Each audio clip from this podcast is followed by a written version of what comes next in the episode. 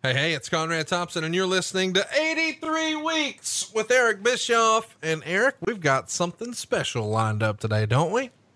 We do indeed. I'm so excited about this. It, actually, the industry's first real journalist, a real journalist, and a real book on the history of Nitro. And I'm so excited to be here and be a part of it. Of course, we're talking about the book that has basically been the basis of this podcast, Nitro the incredible rise and inevitable collapse of Ted Turner's WCW.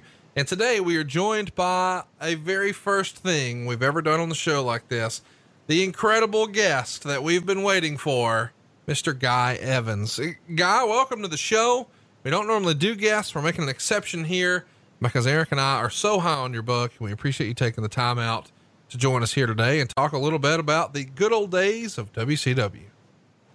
So there's no pressure then after an introduction like that, Eric and Conrad. No pressure at all. no, listen, I really appreciate you guys having me on the show. It's really blown me away to hear um, all of your comments about the book over the best part of uh, these last 10 or 12 months. And so many people I know found out about the book from your your show. So I'm really, uh, really pleased to be here with you. Well, if and Guy, have- I, I just want to say, Conrad, I'm sorry to interrupt you, bro. I, I just want to say, just right off the bat, because I'm sure we're going to have listeners that are going to think, well, the only reason you know Eric and Conrad having Guy on the show is because he, he's putting Eric over, or he's putting WCW over from Eric's mm-hmm. perspective. And I, I want to say that when you know when I got your book and I, I went through it online and I burned through it like in about 12 hours straight. Mm. Um, I'm not a speed reader, but I, I went through it as fast as I could. There were a lot of things in this book that were not necessarily complimentary to me. Mm-hmm. And and that notwithstanding, the accuracy and the effort that you put into this book is what makes it stand out for me. Not whether it put me over or buried me, that wasn't the issue, or during my, my time there, but just the detail and and the effort that you put into this. Just hats off to you, brother. You, you I'm I'm just so proud of the work you did, even though I had nothing to do with it. Well, it's really kind of you, Eric, and I've I've said this in uh, not to make myself sound like a, a, big star here, but you know I've done a couple of interviews, and I, I do mean a couple for the book, nothing nothing much beyond that. But um, in some other interviews, I've mentioned to people that you know whatever their personal you know feelings towards y- yourself, Eric, I think we can all agree it's it's quite commendable that um, you can keep that perspective, having, as you said there, read some things in the book that perhaps were not the most comfortable or, or nice things to read about you. And I've said to other people, you know, if you put yourself in uh, in that situation, if you imagine someone writing a book either about you personally or about an organization that you were intricately involved in, and maybe there were some things in there you wouldn't like to come across, how many of us honestly speaking, would would keep that perspective and have that reaction. So, um, so in turn, you know, I would like to say that that I really appreciate um, you being able to to see it that way as well. Well, and you know, and, and what struck me about your book was just the well, so many things, and I, I don't, I don't, don't want to hog this. You know, Conrad's the captain of the ship. I'm just along for the ride. But I, I just have to say that the, the level of detail and the access that you got Mm-hmm. I mean, I wouldn't know how to reach half the people that you were able to interview. I mean, I was just fascinated by that. Yeah, it's funny you say that. I remember when I uh, got in touch with uh, Buff Bagwell, you know, and he had he sort of asked me, uh, you know, who are the other people that you've spoken to? He said, I, you know, I've heard a little bit about this project through the grapevine, but not too much. So give me an idea of who you've who you've talked to.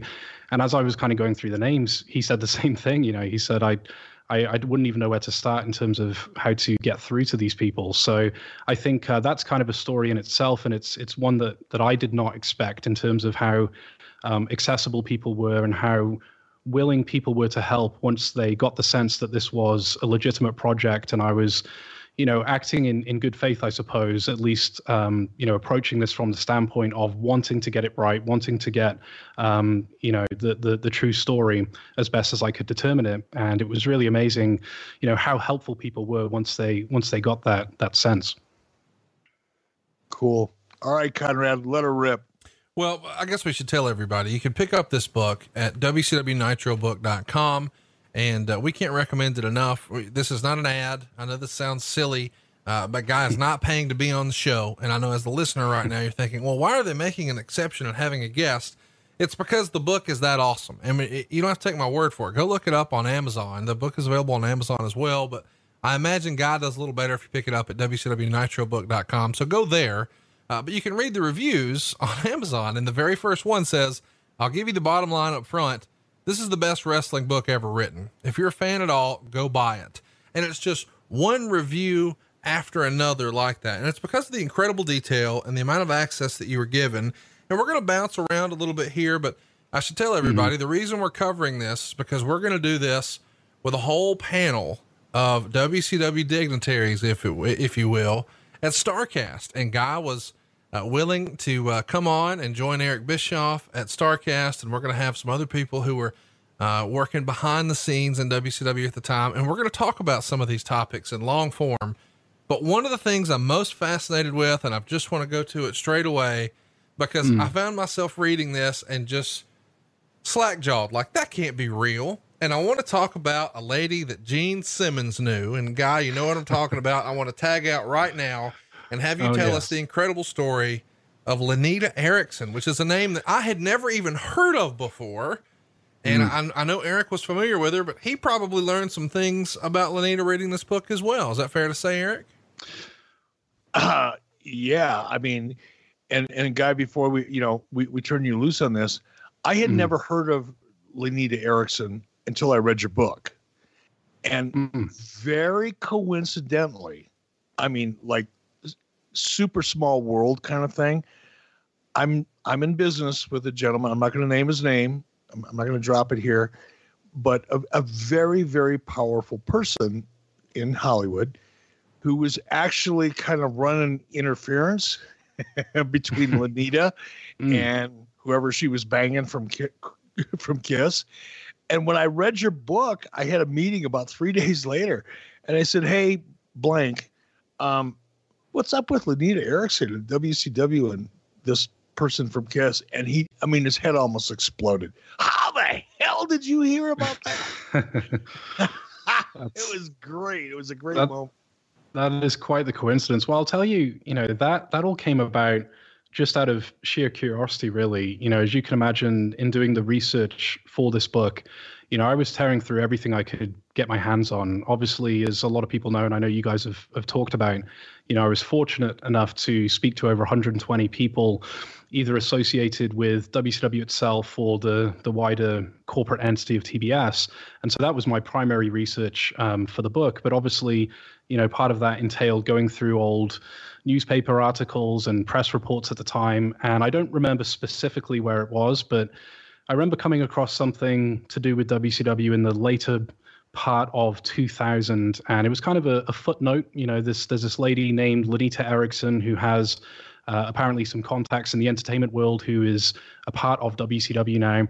And uh, and so it occurred to me hey, I should try to find out who this Lenita Erickson is and reach out to her and, you know, see if nothing else, maybe she has a couple of anecdotes that she remembers uh, about the company.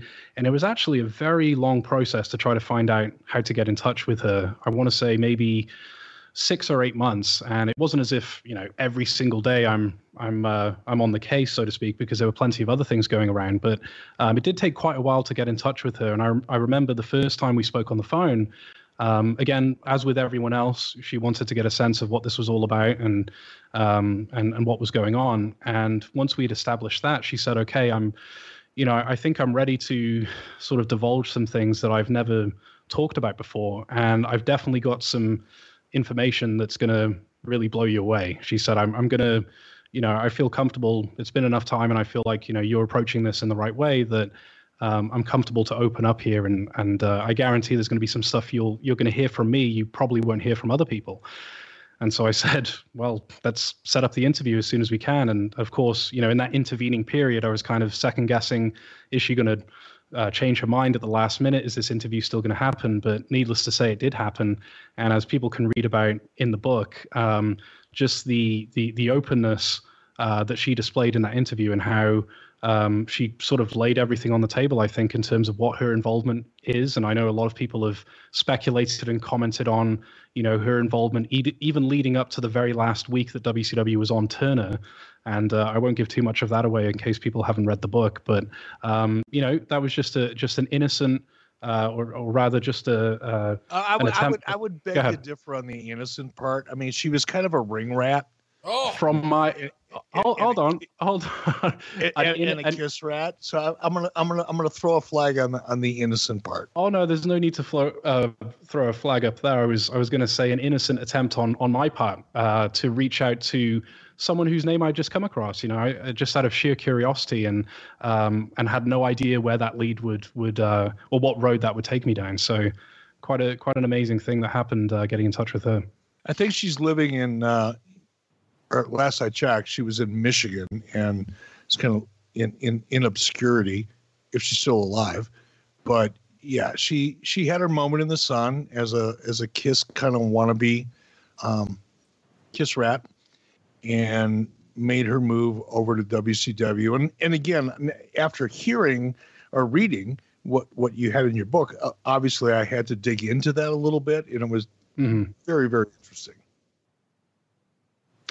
Absolutely, and uh, you know, again, I think it's. I'm not sure if we'll we'll sort of get into this or not, but I've had a lot of emails from people saying, you know, how how are you able to um, get people to to open up so much or to divulge so much? And and that's not to say, by the way, that every single thing you hear, either sitting across from someone, because of course I did some interviews in person, or everything that you hear on the other end of the phone, you know, goes in the book. I mean, there were half a dozen people, if not more, that I spoke to that nothing came out of those conversations because I didn't believe that there was any factual basis at all to a lot of what they were saying. Um, you know, you couldn't corroborate what they were saying. It didn't match up with some very obvious facts about WCW and that time period. Um, but a lot of people have said, you know, how did you get people to divulge so much? And I think a lot of times it comes from just asking open-ended questions and and listening. And it's amazing sometimes when you give people that space, what direction they go down with their answers. And um, I was I was just as amazed as uh, a lot of people are reading the book at what some people have to say. Well, Guy, I know you're going to be a little upset by this, but I feel like we've got to go a little bit further down this Lenita Erickson story because this just it blew me away. And so the concept is Eric cuts a deal with Gene Simmons for Kiss to be involved with WCW. And everybody remembers the Kiss demon. And we've talked a little bit about what the plans would have been for Kiss.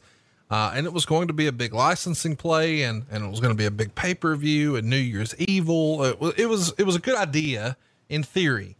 Uh, but for whatever reason, it doesn't work out to be the huge success that maybe people had hoped it would. But now Gene Simmons has a relationship in WCW and Lenita Erickson uh, who was friendly with Gene Simmons, there's a word, uh, managed to get a meeting with Brad Siegel, who is uh, very much high up the food chain with Time Warner and WCW. And uh, she really impressed Brad Siegel. So through, through a series of, yeah, there's, I'm trying to be polite here. Through a series of uh, meetings, they decide, hey, we're going to hire her and we're going to pay her $500 per event and oh, by the way, an annual salary of $125,000 a year. So, someone you, as a listener, has probably never heard of before, started out with what a lot of the guys on the main roster are making, and you can figure out and put two and two together how you'd like. But now, safe to say, she has Brad's ear. When WCW starts to go down, and, and there are lots of different options of, hey, where will WCW wind up? Lenita Erickson tries to rally the troops with JJ Dillon and other folks and tries to make a run at controlling WCW. You heard me right.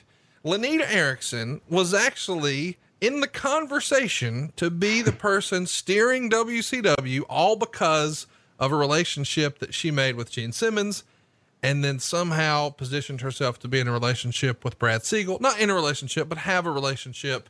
And so she has Brad's ear. And so now, if she goes and makes her presentation, she can get in front of Brad even easier than a lot of WCW talent could. Is that fair to say, mm-hmm. Eric? Let, let me, I got to back that up a little bit. I had never heard of Lenita Erickson until Guy's book came out. So all of this um, drama took place after I, after September 10th, 1999. This this was post Eric Bischoff. Despite what she said in Guy's book, I never met with her at CAA or any other agency. I'd never heard of her before, my dealings with Gene Simmons were directly with Gene Simmons. You know, I had two meetings with Gene Simmons, only two, no more. There were no agents involved.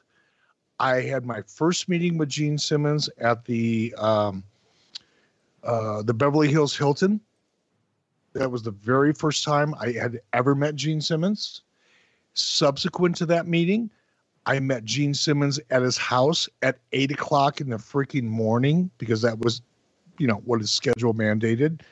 And his wife, um, and I'm so embarrassed I can't remember her name. Um, Shannon Tweed. Shannon Tweed was actually cooking eggs in the breakfast in the kitchen for for us to have for breakfast in his house. There were there were two meetings between Gene and I. That was it. I had never laid eyes on this woman or ever heard her name. You know, you know, I'm not disparaging or, or criticizing what was in the book because that was her version of the story, and I'm grateful as hell that you covered it, guy. But as I'm reading this book and I'm hearing about her how you know I reacted to her in a meeting with a you know at an agency is just completely self-serving and fiction. Well, I suppose uh, you covered a lot of ground there, uh, both of you. And so, uh, just to add on to that, um, again, trying not to give away too much, but you're right in saying it's a, it's fairly major development um, in the book, and it's something that pretty much no one had had come across, to my knowledge, prior to Nitro coming out. Um, you know, October the 31st, 2000 was the date that um, her contract went into effect at WCW, um, which which obviously is is very late in the in the day, so to speak, if you look at the existence of the company and, and what happened afterwards. And if people go on the internet and type in perhaps on YouTube, I think it's still up there, you'll see that about a week after that, um, I think it was about six or seven days after that, actually, she did appear on television on an episode of Thunder, and she was a, a backstage interviewer that appeared once and, and never was seen again. And um, you know, it's there's a little bit of of confusion and a little bit of ambiguity, I think, as to how exactly that happened. She talks about the rationale uh, from her perspective in the book. Um, but I think, uh, you know, according to her, um, she she mentions in the book that she felt um, again, in her words, that she was brought in under some false pretenses. And once she found out what those pretenses were, she decided to make a play, as you said there, Conrad, with uh, J.J. Dillon and Jerry Jarrett at the time to actually take over WCW. And by all accounts, you know, they, they had a a, formal meeting that lasted, I believe the the uh, the time is in the book, but somewhere in the region of about two hours. So this was something that that wasn't um, just for show. This was a, a serious deal um, that you know eventually sort of petered out once. Uh, Fusient Media Ventures came into play, but um, as people know who've read the book, that's not the last we hear from Lenita in the story. So, um, you know, again, there, there, I'm sure there's some things in terms of her testimony, so to speak, that um, you know, more factual than than other things. But um, just just you know, listening to her recollections and her perspective is is quite interesting. Just to jump in here, and and I can't help it. You know, and I told Conrad right before we got on with you guys, said let's let's not give away so much that there's nothing left to talk about. And honestly, there is so much in your book. I honestly think we could do one hour a week for the next 52 weeks and not even cover it all. Wow. But I, I just want to make it. I want, I want to make one thing really clear because these there there are certain points that are really personal to me, mm-hmm. and you know one of them is you know J.J. Dillon, who is basically a freaking potted plant that I hired because I felt sorry for him because he had two special needs kids and somebody you know Kevin Nash said, "Hey, he's a good guy. He could help with talent relations." It was an act of kindness on my part, and he turned out to be a real kind of snake. And and Jerry Jarrett was a guy that I actually hired as a consultant early on when I first took over WCW.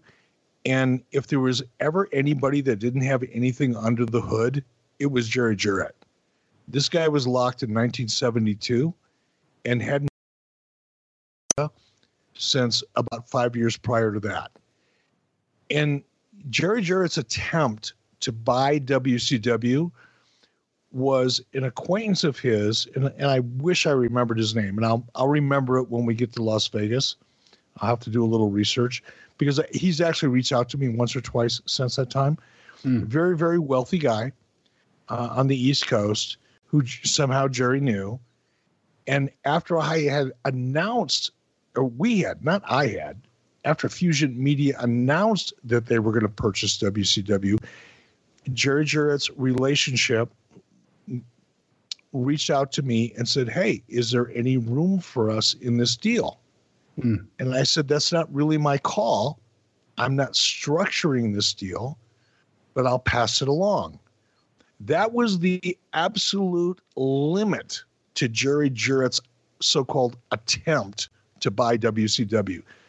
It, it, it, okay, I'm, I'm not going to go on beyond that because I'll, I'll start getting too animated.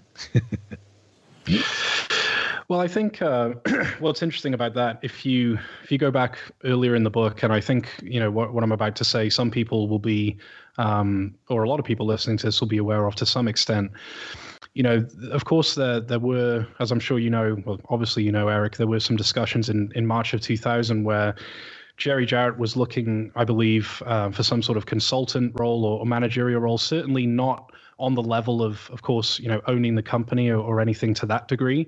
Um, but but obviously, you know, this was a, I assume, a progression of attempts that he was making over that that final year um, in order to, uh, to to try to get involved in in the company in some way, shape, or form.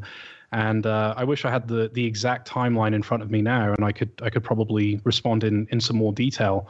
Um, but I think it's it's quite interesting when you look at you know one particular point in time. Uh, you know he was having discussions with with Brad Siegel and and Bill Busch about coming in in some capacity, and then we fast forward about six months later, and obviously, you know, according to him, and I do use that that word quite frequently in the book, as people have probably picked up. According to him and and Lenita and some other people, you know that um, involvement or potential involvement had escalated. So, um, you know, people people will have to go back and read the book to see what they say about that. Sure. You know, I guess I should mention here because I just can't help myself. Uh, we're going to have JJ Dillon on hand as a part of this panel, and we're going to get to dive deeper into that. But one of the other things uh, that I've wanted to talk about is the way the whole sale happened to the WWE because there was a commonality between the person who brokered the deal from the WCW mm-hmm. side and the person who negotiated the deal for Vince McMahon for the WWF side that I don't think had ever been revealed until right here. So yeah, I think you're referring to Stu Snyder, uh, who obviously had a history at Turner Broadcasting and a prior relationship with Brad Siegel, went on to become the president of uh, the WWF at the time for a relatively short period, I think for about 12 months or so. And, you know, Conrad, I, I had actually come across his name in some other accounts of the WCW story. And again, going back to some of those reports at the time, you would you would sort of see things implied as to his involvement. Um, and it, it was rather curious to me why apparently, you know, we had never heard from Stu Snyder himself. And that was, in, in large part, that was one of my uh, primary motivations or primary reasons for doing the book is, um, you know, we would hear a, lot about these sort of shadowy figures, Jamie Kellner, Stu Snyder, um, you know, and so on, with, without actually hearing from these people as to, you know, their perspective on what happened. Um, so that that was another interview that took a very long time to try to set up, and I think he was quite uh, from what I could gather, quite hesitant to do it. But eventually, you know, I was able to speak with him, and uh, and I put it forward to him, Conrad, very directly in terms of what the conjecture has been. Um, and I believe that you've talked about that on on this show uh, previously. And he responded, you know, in his words directly to that conjecture, and that's what makes it in the book. Um, and so, you know, it certainly wasn't easy to even broach that subject and get to that point to him uh, to, to, respond. But I thought it would be intellectually dishonest to you know mention that in passing without actually speaking to the person himself. Guy, can, can I jump in here? And I'm sorry, Conrad. This is the part of your book that gets me passionate. Mm-hmm. How, I, I want to ask you, how do you get to someone like Stu Snyder? Mm-hmm. I mean, look, WCW and, and actually Turner Broadcasting, the whole AOL Time Warner merger was a complete fucking disaster. Mm. And, and and a lot of the people that were, you know, ex- executive committee members like Stu Snyder and other people, or or very high ranking people at one point or another, were all part of that decision making process. How do you get them to open up to you? How do you get that access? You know, it was different in every case. Uh, you know, some people were easier to find than others, but obviously, as people can imagine, there's no database that you can click on online that has a complete list of, you know, all of these former WCW and TBS employees and how to get in touch with them. So you do have to do a lot of digging. You have to try to connect some dots in terms of, you know, um, employment perhaps that they've moved on since that time. And sometimes you have to go through peripheral people in order to get in touch with that particular person. And I'm pretty sure that was the case with Stu Snyder. And then once you have that person's attention, I think it's just a matter of being very transparent and open with exactly what are you trying to do and you know i would tend to tell people from jump street really um, you know what i'm doing and perhaps you know certain areas that I might uh, speak to them about in an interview. Um, you know, I would make it known that unless they had, you know, some sort of major objection, that all of the interviews I was doing were going to be on the record, and I would be looking to to print what they said to me. And um, you know, it's not something that you can jump in with the first question. Hey, Stu, you know, thanks for giving me your time. Now tell me why you you sabotaged you know the, the WCW situation at the end. You know why why did you do that for your old pal Brad Siegel? You know that's something that maybe after establishing some background as to his involvement and his uh, relationship with both companies, that's something you get to later on in the conversation. But you know, I, would like to think that I'm a pretty straightforward person. I mean, I think it was the same when I reached out to you, Eric. I know you get hundreds upon hundreds of requests, uh, surely to do interviews every year, but I'm pretty sure it was the same thing. I kind of laid my cards on the table, said this is what I'm doing, and and uh, and you know, you were uh, you were kind enough to to give me your time. It's it, it it's fascinating to me though that you reach so high above because you know look I've been in this business for 32 years. Mm-hmm. Wrestlers, promoters, bookers, people that have had high profiles in the wrestling business, they're always eager to talk. They're always eager to tell their mm-hmm. story or retell mm-hmm. their story or tell a new story or change a story but very rarely, uh, not, not even very rarely, until your book came along, no one has ever reached out to the people that were the real puppet masters, the Steve Heyers, the Brad Siegels, the Bill Burks, the Joe Uvas. These are people that dirt sheet writers like Dave Meltzer and others, they don't even know who they are. And you were able to not only find them, but you were able to get direct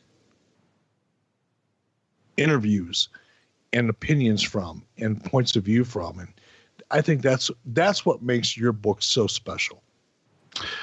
Well i appreciate that. And just to be clear you know half the time i was amazed at some of the people that i was able to get in touch with because i started from a point of actually having no existing contacts in, in the wrestling business in the tv and media entertainment business. I mean you name it. I was literally starting from scratch and trying to sort of build credibility one person after another. But I think now that I think about it, I think what appealed to some of those people was the notion uh, that there had been things written about them and their involvement in the past that in most cases they were actually aware of previously. I'm sure, you know, by hook or by crook over the years, they, they came across some of those reports or some of that coverage. And, you know, here was someone ostensibly um, reaching out on on good faith to to get them to respond to some of those things and explore other areas as well. So I, I, would have to think that was part of the motivation on on part of, on the part of some of those people to try to, from their point of view, set the record straight. And um, you know, but yeah, I mean there. There was sometimes even you know someone like Brian Bedol, Eric, of course, who, who you worked with there at, at the end with with Fusient. Um, you know, the first couple of times I heard back from him, it seemed like there was no interest whatsoever. It was something that you know, in his words, it happened a long time ago. Um, but you know, in, in, a sort of polite way, you keep chipping away, and you know, I was able to get him on the phone for about an hour and just covered a whole lot of ground. So it really was amazing. Brian Bedol is a really brilliant guy. By the name, uh, by the way, his um, niece is um, Elizabeth Rosenthal, who's Hulk Hogan's publicist. Mm. Brian Bedol is a brilliant, brilliant guy and and I'm I'm glad you got some input from him. Yeah, and, and you know, it kind of sounds cheesy, but you know, one of the nice things about doing something like this is you speak to someone like that who's, of course, had tremendous success, uh, to say the least, in in his field, and you actually take away things that you can apply to other aspects of your life. You take away certain lessons and and ideas that you know may not actually make it in the book, but make you think. And you know, I, I got the same uh, same reaction.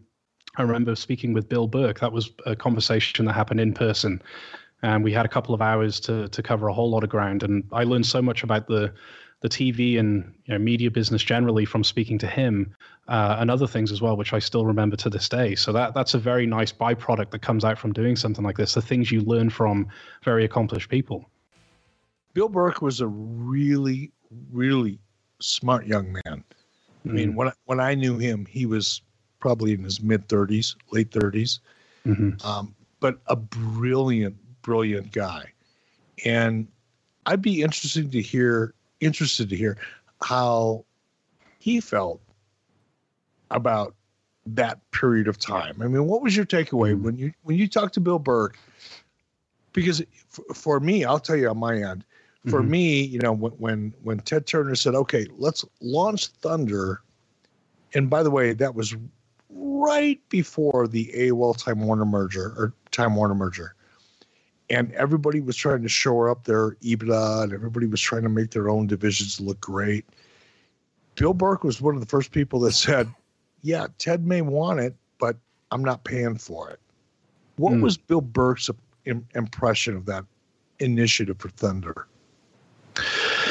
Well, I think in the book he details a, a, a, summit of sorts that, that took place between himself and Brad Siegel and, and Ted Turner over the the specific issue of Thunder, uh, which is something that that I hadn't come across before.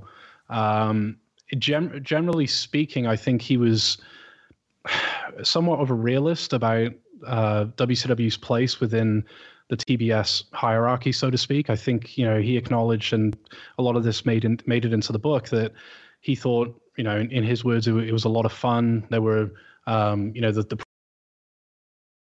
of of the public than perhaps uh, a lot of people, particularly within the advertising community, actually understood or appreciated.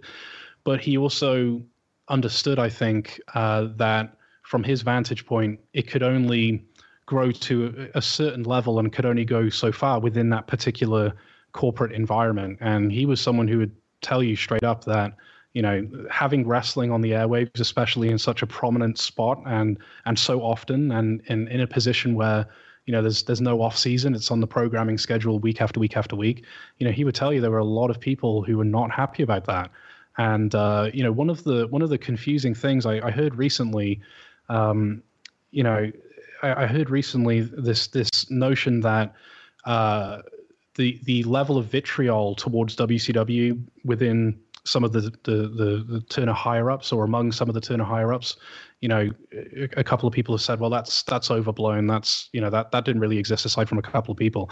I mean, speaking with someone like Bill Burke, you you get the impression, along with speaking with other people, that that was not a minority opinion. I mean, there were many, many people, especially the higher up you got in the food chain. I don't have to tell you this, Eric, that were not happy uh, with that company even being part of uh, that that corporate structure. So that's that's another thing I really took away from talking to him. I could spend about 25 minutes commenting on that, but I'm mm-hmm. not going to do it. Conrad, what do you got? Well, you know, I do want to talk a little bit about, you know, Thunder because I, I think we've spent a lot of time on this show talking about, you know, how bad it was for the company and, and specifically from your perspective, Eric. But I think we, what sort of gets lost in the lead, it, it, or, or, we bury the lead here, is that it debuted to a huge number. You know, th- this was a a huge success when it debuted, uh, January eighth, nineteen ninety eight. Uh, it's reportedly uh, the most watched cable debut in history, which is really impressive. It gets a 4.0 rating, and there's a lot of wrestling companies right now who would kill for a 4.0 rating. Uh, but it did feel like the beginning of the end from Eric's perspective. When you chatted with a lot of WCW brass and higher ups, did you get that same story over and over that Thunder was really the beginning of the end? Yeah, I, I appreciate what you're saying in terms of its initial success, but I think it's sort of the law of diminishing returns, isn't it? I mean, when you've got a second show running week after week, and of course, WCW uh, went to that stage before the WWF did, of course, you know, adding SmackDown the following year. I think it was just a matter of time before um, the the on screen product became diluted and, and less interesting. And you know, I, I don't I don't really know what could have been done to to counteract that. Uh, to be honest, I know from speaking to a lot of the production people, um, you know, Thunder was something that if I didn't mention to them, they would mention to me very quickly in the conversation. That stuck out in their head as being a major turning point because of the uh, the added workload, um, and I think from their perspective, you know, feeling like there weren't enough additional bodies added to cope with that particular workload. Um, so you know, again, I, I know it's it's it's it's factual what you're saying in terms of how well it was received, at least in that initial week.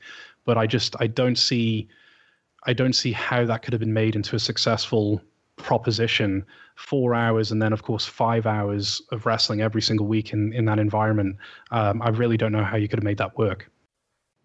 Well, and Eric, one of the things we've talked about, and we've just teased it, we haven't really dug deep, but it's discussed in great detail in the book, is how there was a discussion, and allegedly you had it all lined up for Nitro, eh, well, not Nitro, but WCW to have a show on NBC, and Turner shut it down. And process what a game changer WWE signing that Fox contract last year has been for that company and their stock and their shareholders.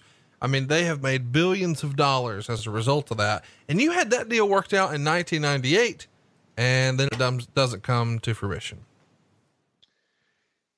Yeah, and, and I think this is, uh, well, looking back at it now, this is an early look at the kind of uh, challenge that massive corporate structure creates. You know, you had one group of people, especially on the WCW side, even Harvey Schiller, which was very supportive of it. But you you had a guy by the name of Joe Uva who was on the ad sales side, who went, No, why would we ever want to put one of Turner properties on a competitive network? And it was such a lost opportunity. But, you know, I have a different view of it now, looking back at it. I, I understand why everybody thought the way they thought and what their strategies were, but man, what a missed opportunity that was. I, I, think that's um, you know such a huge turning point, isn't it, in the in the entire Monday Night Wars? And you know, I hope that I gave that enough credence in the book. I mean, in retrospect, probably should have spent a little bit more time on it. But you think about how so many things could have been different if those specials actually made it to air. Especially one thing uh, I think people have to keep in mind is the the the exact context in which those negotiations were happening. This was at a time, if you look at it in terms of television ratings, at least, that both companies were absolutely neck and neck. And so I think any you know additional exposure and of course it would have been uh, a significant amount of additional mainstream exposure that one company could have got uh, as opposed to another uh, could have certainly uh, turned the tide or, or, made a tremendous difference in terms of what happened in 99 and then beyond well, and it's worth mentioning too. You know, we're sitting here sort of playing the violin about how terrible it was in 1998. We should mention uh, that according, and, and this has always been fuzzy math here on the show, and and Eric has challenged any time, you know, one of the newsletters said, "Oh, well, here's what the numbers are." He would always push back and say, "Well, how do they know that?" And you yourself found when you're doing all these interviews that there was a lot of, shall we say, creative accounting going on behind mm-hmm. the scenes. But uh, one source familiar with the numbers would suggest that WCW grossed 188 million dollars in 1998, which is just an incredible sum of money. I mean, roughly half a million dollars a day coming in, uh, but for whatever reason, it's not sustainable. Let's talk a little bit about uh, the fuzzy math and the creative accounting because Eric has mm-hmm. has talked about that until he was blue in the face. What was your experience like when when accounting came up in all your interviews? Well, Conrad, I think my general take is, you know, there's a tendency of a lot of us when we think about a company like WCW, we sort of look at it through the lens of the, the way that we would look at an independent wrestling organization. And by that, I mean, and of course, I've never ran a, an independent show, so I'm kind of just going off my conception of what I think it would be like and how it works. But I think I'm pretty accurate here in terms of saying that the way that you would make a determination about the success of a particular independent standalone event or perhaps a series of events would be you would look at your your outlay you would look at what you had to pay out to make that event possible in terms of talent costs and rentals and you know security possibly and, and things of that nature you'd look at what comes in in terms of your revenue ticket sales maybe it was on iPay per view. Maybe that was a revenue stream. Perhaps you sold some merchandise at the event. And I think fairly clearly there, you can sit back at the end of the day and, and make a, a very sound judgment as to how successful that particular event was.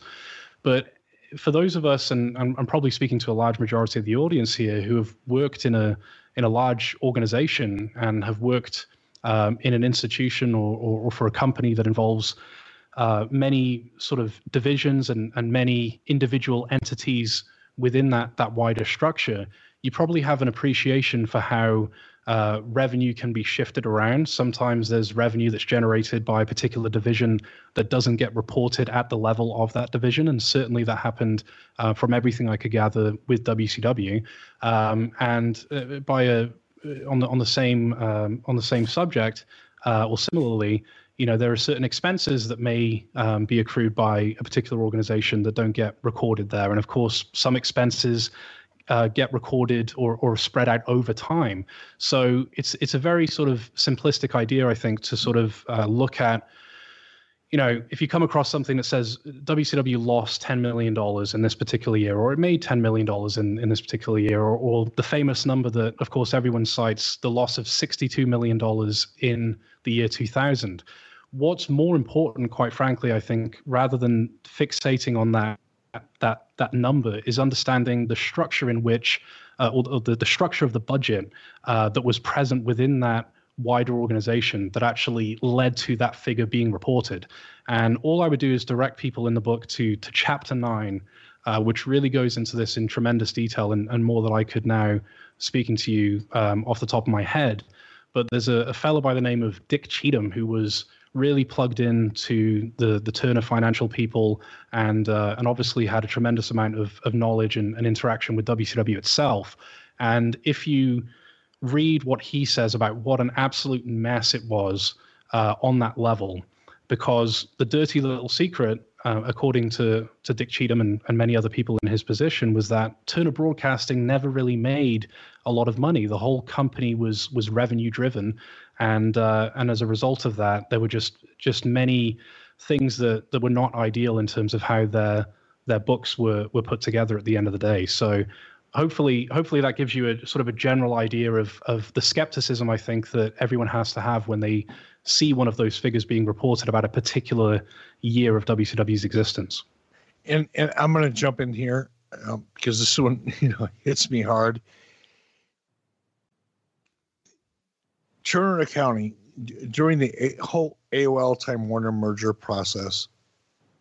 I've talked about it. I'm not going to, you know, spend a whole lot of time talking about the EBITDA goals and what everybody was striving for, but there were so many losses from so many other other divisions that were dumped into WCW, and there were so many profits that came from WCW that were accrued mm-hmm. or allocated to other divisions that we were intentionally being positioned as a loss leader. No one's going to believe it the Dave Meltzers of the world don't want to hear it. It's it's bogus. The numbers that you read about and hear about are bogus. It it's just ridiculous. And I can sell, uh, say as well, Conrad, not to belabor the point, but I think this is something people pick up on when they read the book as well. Is you know, I, I personally have in my possession some of these records and some of these materials, and I can tell you, looking at an income statement for WCW, for example, there are there are some items of revenue that you would expect to be on there for a, a, wrestling organization that aren't on there. So that begs the question: Well, where is that revenue being recorded? So, um, you know, I, I, can support that general idea in terms of just the the complexity would be the kind way of putting it, and probably the more accurate way would just be the mess that was the way that they did their books there. One of the things I've always wanted to talk about here uh, with you specifically is Eric Bischoff's great close personal friend, Vince Russo. uh, it, it's written in your book buds. that, that Russo made, you know, over a million dollars for his contributions to WCW. And you actually review what those results were. Uh, and you break it down per show that it's, it's nearly $14,000 per show during his tenure. And you sort of break down the, the results. And there's been lots of rumor and innuendo because if you listen to Russo for very long, uh, Eric would say that you would have a brain aneurysm, but others would say that you would be fairly convinced that Russo made a difference in WCW, but then he had his, his knees cut out from under him, so to speak. He, the, the powers that be sort of neutered him. Uh, what did your conversations with some of these Turner executives reveal about Russo's tenure in WCW? I think the general consensus was, you know, however you slice it, it, it wasn't a good fit. I mean, you, you look at what WCW had represented historically and what its uh, fan base knew the company uh, for for featuring in terms of the the style of wrestling product and and the type of storylines and stars that it promoted. You look at what was happening um, in terms of the competition and the direction that they were going in, and Vince Russo's you know personal booking philosophy and what he believed uh, worked, and and obviously you know in tandem with Vince McMahon and and many other people involved in that process. I mean, looking at it empirically, you can't deny uh, you know tremendous success from a from a numbers point of view. Now we we could sit here all day, and you know I'm sure we could fit an entire day talking about our personal tastes and and what was. Uh, what should have been broadcast at that particular time, but for what he was asked to do and and the the environment he was in, you know, it was it was very successful. Um, looking back on it now, I think a lot of people that I spoke to, and I would tend to lean this way myself as well, you sort of question how that that situation again, similar to the Thunder uh, concept that we just talked about, how that ever could have worked. Um, just because you're looking at a person and a and a and a company that are just so diametrically opposed. Um, I will say one thing that I've always found to be very disingenuous um, about an analysis of those first three months of Vince Russo's tenure at WCW, which of course would be the October 99 to uh, January 2000 period, is this idea that because the last show before he took over was a certain number and the final show that he wrote was another number, and I think there's a jump, I'd have to go back and look, of almost an entire ratings point there the idea is that that in and of itself shows that um, you know the company was was moving forward uh, in a in a positive direction in terms of attracting viewers on television, um, and he had made a great impact in in those three months. But I think a, a common sense comparison would be to look at the 13 shows that he wrote and compare them to the 13 prior shows.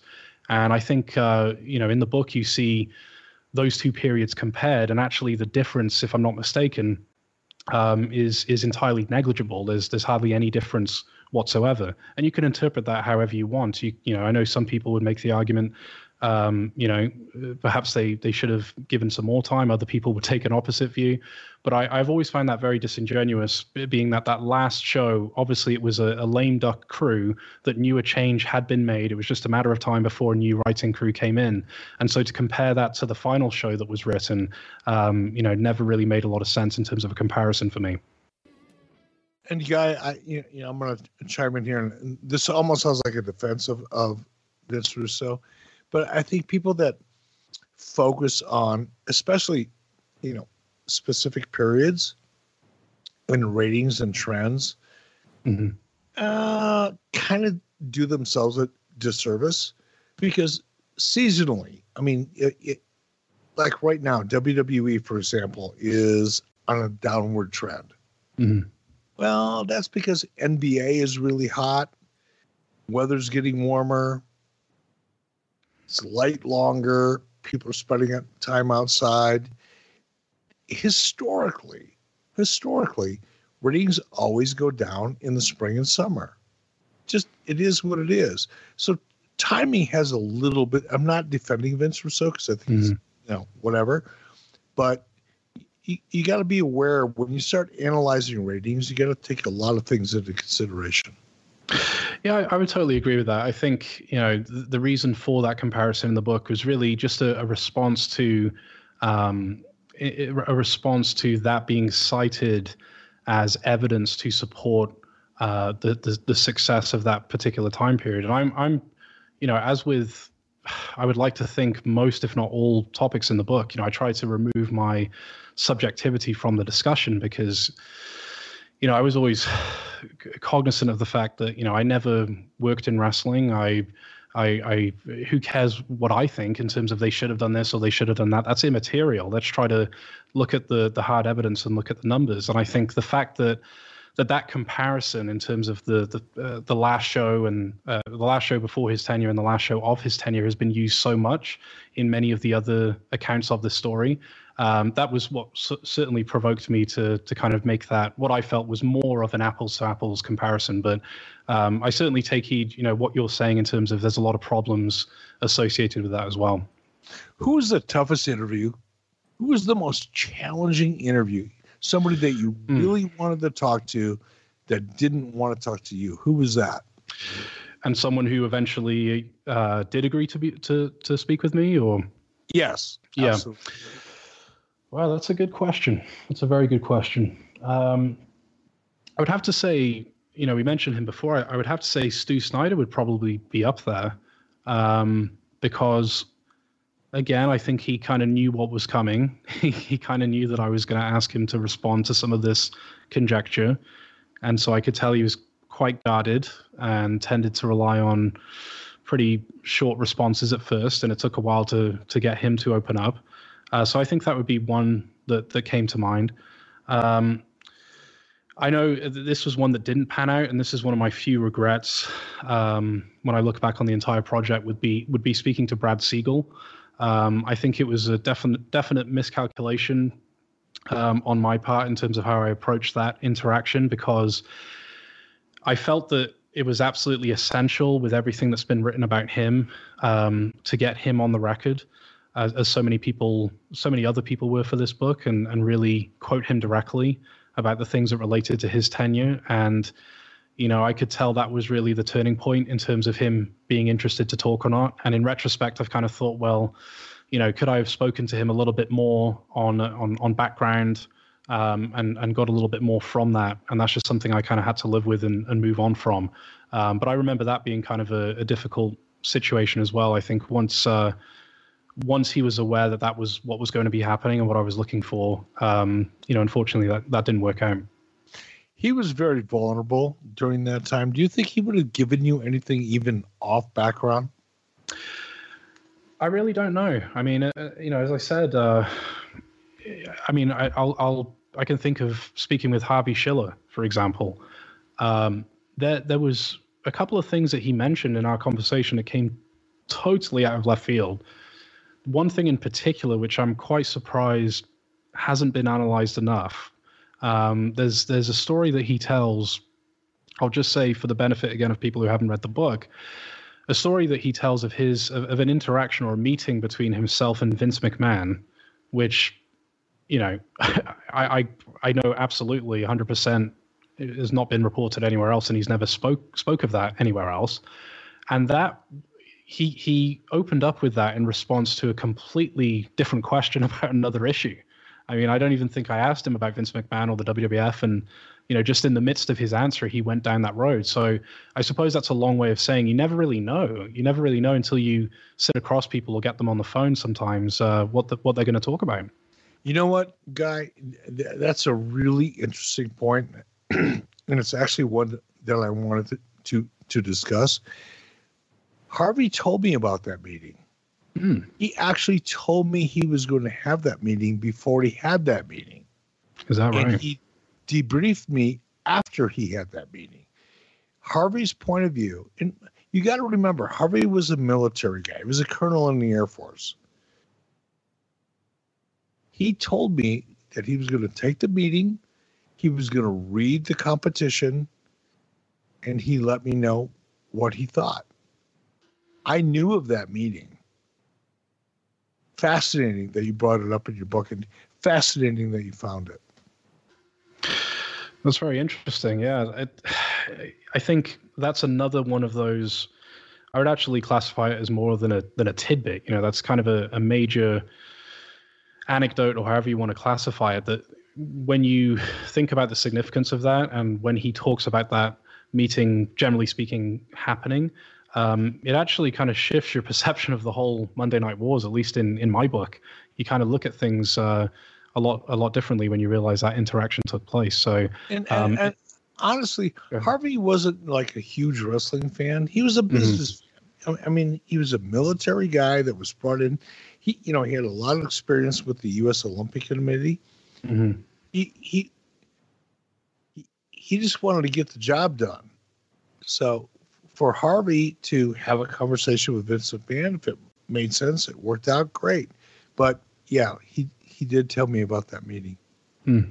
Interesting. Well, one last thing I want to ask about before we wrap things up here. We've we appreciate you spending so much time with us today, but there's a hilarious story that I had no idea about, and I, I know that even Eric forgot because when he read it, he called me and he was laughing. Uh, he had forgotten completely about his idea to fake his own death, and he wrote about it. In, uh, who brought up the Eric wanted to fake his own death and uh, Eric, then I want you to sort of tell us what that storyline would have been. Gosh, I'm trying to think of the first person who mentioned that. Um, I want to say it may have been Bill Burke, actually. It may have been Bill Burke. Um, you know, I think it may have been in response to a question, something along the lines of, you know, how, how would you evaluate your interactions with Eric Bischoff and, and the job that he did? And I think, uh, you know, somewhere in the midst of that answer, he he dropped that on me. And around that time, I was also speaking with with Harvey Schiller, and I think he he told a, a similar story. Um, but I, I want to say that it was Bill Burke originally. Um, and from what I understand, Conrad, I think Buff Bagwell recently did a podcast where he kind of talked about a variation of it as well. So it's kind of taken taken on a life of its own. Um, but uh, but yeah, I'd, I'd, be definitely willing to hear what what uh, Eric has to say about that as well. It's real simple.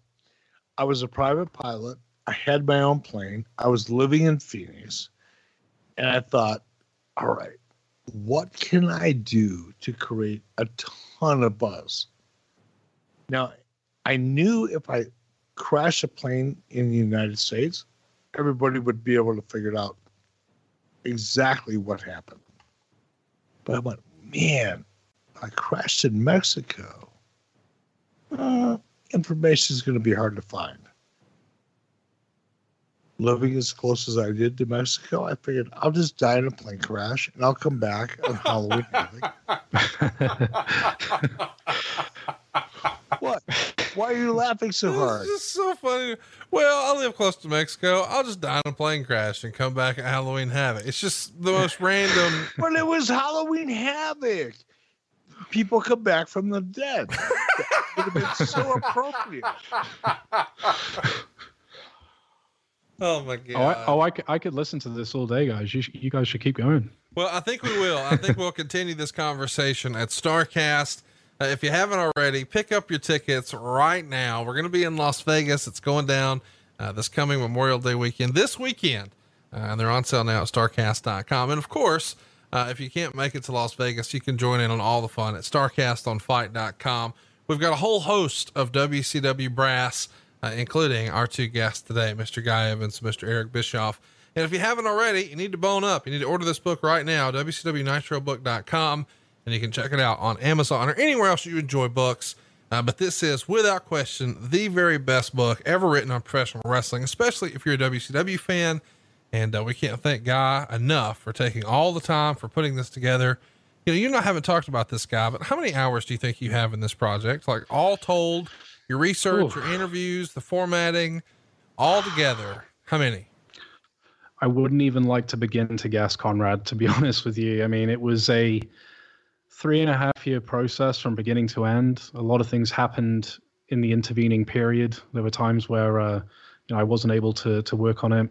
Uh, my son was born in the middle of that time, and there was about a six month period where, you know, uh, the book took a back seat, and uh, there were some questions in my own mind if if if and when it was going to see the light of day. But um, I just want to say, you know, I, I, really appreciate you guys breaking your format and having me on.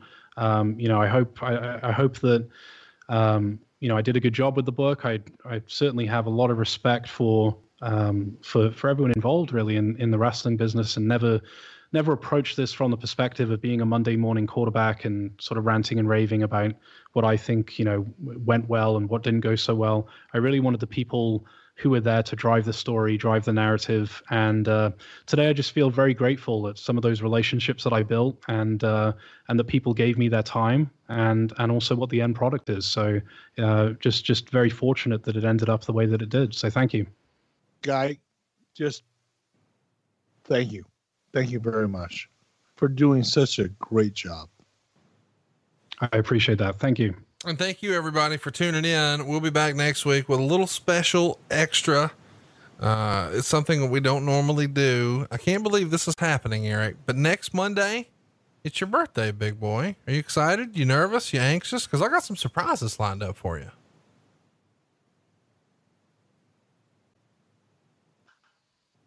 All right, cat's got his tongue. we'll see you next week right here on 83 Weeks with Eric Bischoff.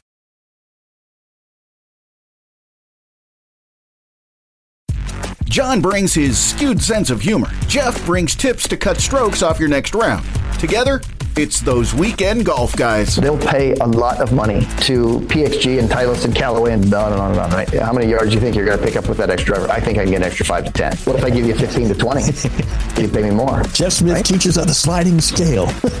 those weekend golf guys, the podcast, part of the Bleav Network. Just search B L E A V on YouTube or wherever you listen.